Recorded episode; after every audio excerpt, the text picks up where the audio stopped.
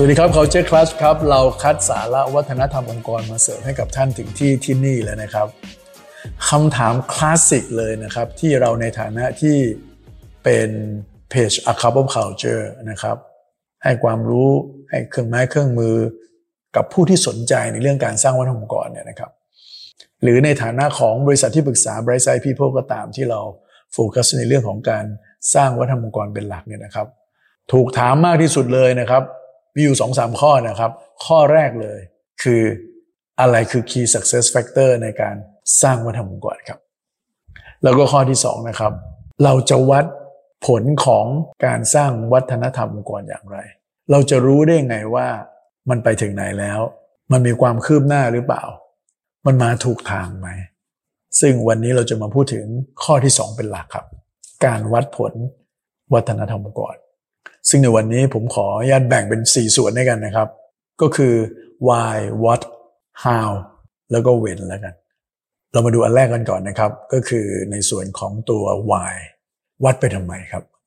ถ้าเราพูดแบบสั้น ๆ ง่าย ๆ เลยก็เหมือนกับคนเรานะฮะก็ต้องไปตรวจสุขภาพใช่ไหมครับ ไปเช็คอัพประจำปี ดูว่าตอนนี้เราเป็นยังไงแล้ว อาหารที่เราทานเข้าไป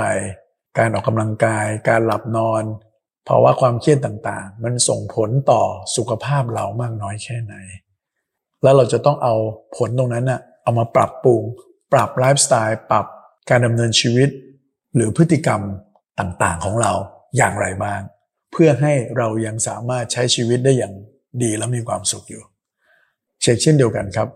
เวลาเราลงมือสร้างวัฒนธรรมองค์กรไปแล้วเนี่ยเราก็ต้องดูเป็นระยะระยะครับว่ามันมาถูกทางหรือเปล่า มันช่วยองค์กรได้จริงไหม มันถึงไหนแล้ว เพราะถ้าเราไม่วัดมันเลยเนี่ยมันก็เหมือนเราทำงานอยู่ในความมืด ยิงกระสุนอะไรไป เราก็ไม่รู้ว่ามันถูกจุดหรือเปล่า มันแก้ถูกที่คันไหมและนั่นคือส่วนของ why นะครับ ในส่วนของ what ครับ อะไรคือ indicator อะไรคือ metric สำคัญที่เราจะสะท้อนออกมา ว่าวัฒนธรรมองค์กรของเราเนี่ย มันดีหรือไม่ดี มันใช่หรือไม่ใช่ อันแรกเลยก็คือ engagement ของพนักงาน พนักงาน engage กับองค์กรไหม engage กับงานที่ทำหรือเปล่า สนับสนุน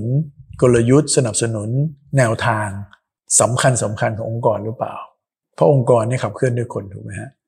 เขาเอาด้วยกับเราหรือเปล่า เพราะฉะนั้นเป็นไปได้ครับที่องค์กรที่มีวัฒนธรรมองค์กรที่แข็งแรงเนี่ยมักจะมีผล engagement score ที่ดีด้วยนะครับ อันที่สองก็คือ turnover ของพนักงงาน คนเข้าออกบ่อยไหม คนในเวลาลาออกเนี่ยนะครับเขาไม่ได้ลาออกจากองค์กรนะฮะบางทีเขาลาออกจากวัฒนธรรมองค์กร แต่แน่นอนครับเวลาเราพูดถึง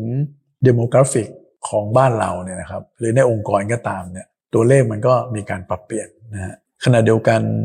career aspiration ของคนในแต่ละ generation ก็ไม่เหมือนกันด้วยนะฮะเจนพวก X Y เนี่ยก็อาจจะมีแนวโน้มที่จะอยู่กับองค์กรนานกว่า Gen C หรือ Y ปลายๆก็อาจจะโดยธรรมชาตินะครับ เขาก็อาจจะอยู่สั้นกว่า ไม่ว่าองค์กรท่านจะ engage เขาได้ดีเพียงใดก็ตาม นี่มันต้องดูครับว่าไอ้ความสั้นยาวตรงนี้มันผิดปกติหรือเปล่านั่นเองถ้ามันผิดปกติไปเปรียบเทียบกับชาวบ้านไปเบนช์มาร์คนอื่น แล้วเราเข้าออกอย่างผิดปกติเนี่ยอันนี้แสดงว่าอาการไม่ค่อยดี อันที่สามก็คือเรื่องของ feedback and review นะฮะการทำเซอร์เวยภายในองค์กรก็คือเรื่องหนึ่งครับ แต่เสียงที่คนก็พูดถึงองค์กรเรา ที่มาจากข้างนอก เป็นยังไงบ้าง องค์กรที่มีวัฒนธรรมองค์กรที่ดีเนี่ยครับ เสียงข้างนอกจะดีด้วย อันนี้จากประสบการณ์เรานะฮะองค์กรจะถูกมองดีโดยปริยายด้วย ไม่ค่อยมีครับ องค์กรที่วัฒนธรรมองค์กรดี แล้วข้างนอกมองเป็นลบ หรือข้างในเป็นลบ แม้พยายามจะสื่อสารให้ดี และข้างนอกจะมองดีด้วย ในระยะยาวเขาก็จะเห็นตัวตนอยู่ดีครับว่าเราไม่ได้ดีแบบนั้น หรือไม่ได้ดีขนาดนั้น ในต่างประเทศอาจจะมีพวกแพลตฟอร์มในการรีวิวองค์กรนะครับเพื่อช่วยให้บรรดา candidate เนี่ยเขาตัดสินใจได้ง่ายว่าเขาจะไปร่วมงานไม่ไม่ไปร่วมงานที่นั่นที่นี่นะครับแต่ประเทศไทยอาจจะไม่ได้ทำเรื่องพวกนี้อย่างจริงจังนะแต่อย่างน้อยกระแสในโซเชียลมีเดียหรือแม้กระทั่งบริษัทที่ทำเรื่องของ social listening ต่างๆเนี่ยเขาก็มีการแชร์เรื่องพวกนี้อยู่เรื่อยๆมันก็เหมือนกับสินค้าบริการนะครับ ก็มีคนรีวิวมีคนพูดถึงนะครับงั้นถ้าองค์กรที่ ถูกฟีดแบ็จากภายนอกนะครับแล้วก็มีเสียงต่างๆ เหล่านั้นในเชิงบวก ก็มีแนวโน้มครับที่จะแสดงถึงวัฒนธรรมองค์กรที่ดีวอตตัวสุดท้ายเลยก็คือเรื่องของธุรกิจครับเราพูดอยู่เสมอเลยใช่ไหมครับว่า การสร้างองค์กรเป้าหมายสำคัญมันคือการสนับสนุนธุรกิจ เพราะฉะนั้นไม่ว่าเราจะมี engagement ที่ดีเพียงใด ไม่ว่าเราจะมีพนักงานที่ทำงานอยู่กับเรานานๆ turnover น้อยๆนะครับหรือมี เสียงสะท้อนจากคนข้างนอกที่พูดถึงองค์กรเราดีเพียงใดก็ตามเนี่ยแต่ตัวเลขไม่ดี market share ไม่ดีถดถอยลงเรื่อยๆ อันนี้ก็น่าจะต้องมีอะไรที่ไม่ถูกต้องนะครับ เพราะฉะนั้นมันต้องไปด้วยกัน มันต้องสนับสนุนกันครับ และนี่คือ part ของ what ครับอะนี่คราวนี้เรามาดู part ของ how ซึ่งก็ต้องบอกว่าเป็น part ที่น่าจะสำคัญมากเลยนะฮะแล้วเราจะทำยังไง เราจะวัดด้วยวิธีอะไรได้บ้าง ถ้าเราแบ่งหลักๆ ก็คงจะเป็น 2ส่วนหลักๆ แล้วกันนะครับ ก็คือวัดโดยเชิงคุณภาพแล้วก็เชิงปริมาณครับ เอาเชิงคุณภาพก่อนนะครับ ก็คือการที่เราไปฟังจากคนของเราเองเนี่ยนะฮะว่าเขาพูดถึงองค์กรยังไง อาจจะเป็นลักษณะการไป interview ไปการไปพูดคุยไปซักถาม แบบไม่เป็นทางการก็ได้ หรืออาจจะเป็นทางการก็ได้นะครับ แบบวันออนวันแบบตัวต่อตัวอย่างเงี้ยนะครับ แล้วดูซิว่าโดยส่วนใหญ่แล้ว เขาตอบไปในทิศทางไหน แต่ตอนที่ถามเนี่ยต้องมั่นใจนะครับมันต้องมีเซฟสเปซพอที่เขาจะแชร์อะไรแบบตรงไปตรงมากับเราได้ เพราะแน่นอนถ้าเราไปสอบถามคำถามอะไรแบบนี้ หลาย ๆ คนก็อาจจะพูดเชิงบวกไว้ก่อน เพราะว่าการพูดอะไรที่เป็นเรื่องลบ แต่ว่ามันเป็นความจริงเนี่ยเขาก็รู้สึกว่ามันอาจจะไม่ได้ช่วยทำให้เขาได้อะไรขึ้นมา เพราะฉะนั้นก็บอกอะไรที่เป็นบวกเอา safe safe ไว้ก่อนดีกว่า นั้นต้องดูว่าเรามีพื้นที่ปลอดภัยพอที่จะให้คนเขาพูดอะไรแบบตรงไปตรงมาได้มากน้อยแค่ไหนนะครับ อีกส่วนหนึ่งก็อาจจะทำรูปแบบคล้ายๆโฟกัสกลุ่มครับก็คือคุยกันเป็นกลุ่ม ให้เขาต่อยอดกันให้มันมี group dynamic ในการแชร์กัน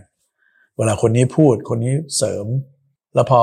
คนนี้ได้ยินคนนี้ก็อาจจะไปกระตุ้นให้คนนี้ได้เห็นมุมมองอีกมุมมองหนึ่งทำให้เขาคิดถึง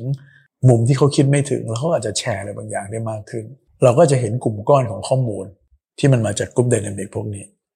แต่ว่าในเรื่องของโฟกัสกลุ่มพวกนี้ไม่จำเป็นจะต้องเป็นเรื่องของคอนเซนแซสนะฮะว่าทุกคนเห็นด้วยไหมทุกคนโหวตอะไรไม่จำเป็นนะฮะเป็นการเก็บข้อมูลนะครับว่าเขาพูดอะไรกันบ้าง แล้วก็ทุกเสียงก็มีความหมาย อันที่สามก็จะเป็นลักษณะของการไปสังเกตการนะครับ เราจะให้ผู้จัดการให้หัวหน้างานนะครับ หรือคนที่เป็นตัวแทนเนี่ยนะครับ ไปสังเกตการ การแสดงออกของเขาเป็นยังไงบ้าง เขามีความสุขดีไหม เขาเบิร์นเอามากไปหรือเปล่า หรือเขาไปพูดขณะที่ HR หรือหัวหน้างานไม่อยู่เนี่ยเขาพูดถึงองค์กรยังไงนะครับ แล้วสุดท้ายก็คืออาจจะทำการเซอร์เวยแบบ Open End ก็ได้นะให้เขาเขียนอะไรกว้างๆมาเลยนะครับ โดยที่ไม่ได้เป็นช้อยให้เลือกอะไรต่างๆพวกนี้เป็นต้น ที่ผมพูดมาทั้งหมดเนี่ยนะครับสามารถทำกันเองก็ได้นะครับ ถ้าเราเป็นองค์กรขนาดกลางหรือขนาดเล็ก ไม่จำเป็นต้องไปใช้ที่ปรึกษาอะไร แต่ถ้าเราเป็นองค์กรขนาดใหญ่ อันนี้ใช้ที่ปรึกษาดีกว่าครับเพราะเขาจะมาด้วย เครื่องไม้เครื่องมือมาด้วย methodology ต่างๆ ที่ที่ชัดเจนแล้วก็น่าเชื่อถือ หรือบางองค์กรที่เขามีการสร้างกลุ่ม chain agent อะไรต่างๆเนี่ยนะครับก็เขาก็จะให้ chain agent เนี่ยนะครับเป็นคนมาสะท้อนข้อมูลเหล่านี้ให้ qualitative แล้วคราวนี้มาดูในเชิงของตัวปริมาณบ้างนะครับ ในเชิงปริมาณก็คือการทำ survey นะครับอาจจะเป็นลักษณะแบบ survey ที่เป็น structure survey เลยนะครับถามคำถามในเชิงวัฒนธรรมกรนะครับ โดยเอาชุดพฤติกรรมต่างๆ มาถอดเป็นข้อคำถาม แล้วก็ถามเลยว่าพนักงงานเขามองเห็นพฤติกรรมเหล่านี้รอบ ๆ ตัวเขามากน้อยแค่ไหน ไม่ใช่ไปประเมินใครคนใดคนหนึ่งนะครับ แต่หมายถึงว่าถามว่าแต่ละคนเห็นพฤติกรรมต่าง ๆ เหล่านี้มากน้อยเพียงใดแล้วก็เอาข้อมูลมุมมองต่าง ๆ พวกนี้มาประมวลผลมา validate กัน หรืออาจจะดูจากตัวพวก employee net promoter score ก็ได้นะครับ ในพวก engagement survey ต่าง ๆ บางทีมันจะมีพวกนี้ แฝงอยู่ด้วยนะครับ พนักงงานเราเนี่ยเขาพร้อมที่จะโปรโมทหรือพร้อมที่จะ recommend องค์กรเราเนี่ยไปให้เพื่อนเขาไปให้ญาติพี่น้องเขามาทำงานร่วมกับเรามากน้อยแค่ไหนอันข้อมูลพวกนี้ก็สามารถเอามาประกอบกันได้สำหรับองค์กรขนาดเล็กหรือขนาดกลางๆเนี่ยนะครับ ท่านก็สามารถทำได้เองนะครับ ไม่จำเป็นต้องไปจ้างที่ปรึกษาเสียเงินเสียทองอะไรมากมายนะครับ ใช้ Google หรือใช้ Survey Monkey อะไรพวกนี้นะครับ แล้วก็ถอด ชุดพฤติกรรมต่างๆ ออกมาเป็นข้อคำถาม ลองไปดูในบทความเก่าๆของ a c a b o Culture ก็ได้นะครับ เราเคยพูดถึงเรื่องของการทำเซอร์เวยอะไรแบบนี้ไว้บ้าง why แล้ว what แล้ว how แล้วคราวนี้มาเว้นบ้าง แล้วทำตอนไหนดี ดีที่สุดเลยเนี่ยนะครับ ครั้งแรกควรทำทันทีหลังจากที่เราได้มีวัฒนธรรมกรใหม่ เรามีการระบุพฤติกรรมที่เราอยากเห็นแล้วเนี่ยเราก็ survey เลยเป็น baseline เลยครับว่า ก่อนที่เราจะทำ activity ทำ intervention หรือ catalyze ตัว culture ของเราอะไรใด ๆ ก็แล้วแต่เนี่ยดูก่อนเลยว่าก่อนที่เราจะเปิดตัวอะไรเนี่ยเราอยู่ตรงไหนกันแน่นะครับหลังจากนั้นก็อาจจะทำปีละครั้งก็ได้นะครับ เพื่อจะเปรียบเทียบว่ากิจกรรมต่างๆ การปรับโครงสร้างองค์กร การปรับ process ต่างๆ เพื่อให้สอดรับกับวัฒนธรรมองค์กรเนี่ยมันช่วยสนับสนุนให้วัฒนธรรมองค์กรเกิดขึ้นมากน้อยเพียงใด เหมือนการตรวจร่างกายเลยครับทำปีละครั้ง แต่ถ้าถามจริง ๆ แล้วเนี่ย ถ้าเราสามารถที่จะทำถี่กว่านั้นได้ก็ดีนะครับ แต่ว่าไอ้การทำถี่เนี่ยจะเป็นลักษณะการ survey แบบเป็นเรื่องๆไปแล้วนะครับ หรือที่เขาเรียกว่าเป็น pulse check เป็น pulse survey อย่างเช่น ในขณะที่เรามีการสร้างกลุ่ม change agent และให้ change agent ไปลงมือทำงานแล้วนะครับอะอยากจะดูซิว่ามันได้ผลยังไงบ้าง หรือเรามีการจัดกิจกรรมอะไรบางอย่าง ซึ่งมันมีผลต่อ พฤติกรรมใดพฤติกรรมหนึ่งชัด ๆ เลยในวัฒนธรรมองค์กรของเราเนี่ยก็เซอร์เวยเรื่องนั้นแบบเจาะจงไปเลยว่า ผลมันดีขึ้นมากน้อยเพียงใด ส่วนเซอร์เวยใหญ่ ๆ ที่ทำทั้งหมดเนี่ยก็สักปีละครั้งก็พอนะครับและนี่ก็คือเวนของมันนะครับ ก็หวังว่าท่านอาจจะได้แนวทางนะครับ ในการที่จะไปวัดผลวัฒนธรรมก่อนของท่าน ลองไปปรับใช้ดูได้นะครับ แล้วพบกันใหม่ใน EP หน้าครับ สวัสดีครับ